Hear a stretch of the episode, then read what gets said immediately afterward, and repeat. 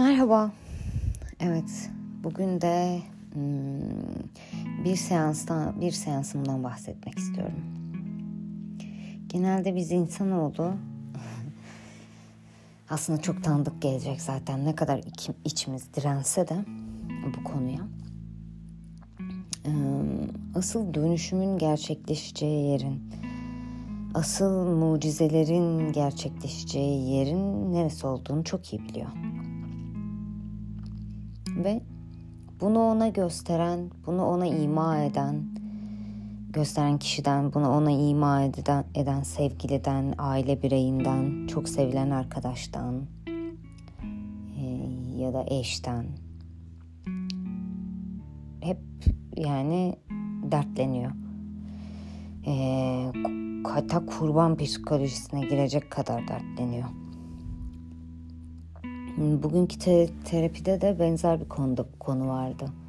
Çok bariz bir şekilde hani gözüken algıladığım bir kısım vardı ve oraya ya yakınlaştığımız anda uzaklaşmamız gerektiğini karşı taraf hissettirdi bana. Ee, böyle hafif hafif yumuşak yumuşak derken sonunda gerçekten doğru alana girdik ve zaten oraya girdikten sonra daha da böyle bu sefer daha yani oradaki bir şeyde bir şeyi yakaladıktan sonra karşı taraf buna daha daha fazlasına daha gönüllü oluyor. Orada açığa çıkan şeyden sonra asıl ilk bu başlangıç çözüldükten sonra gerisinin gelmesiyle ilgili çok da böyle direnç göstermeyebiliyor. Bugünkü deneyim de biraz öyleydi.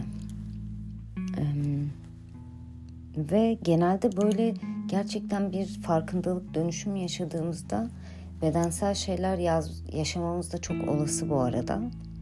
Örneğin bugünkü danışanım e, sonra işte e, işte terapiden sonra beni aradı birkaç saat sonra.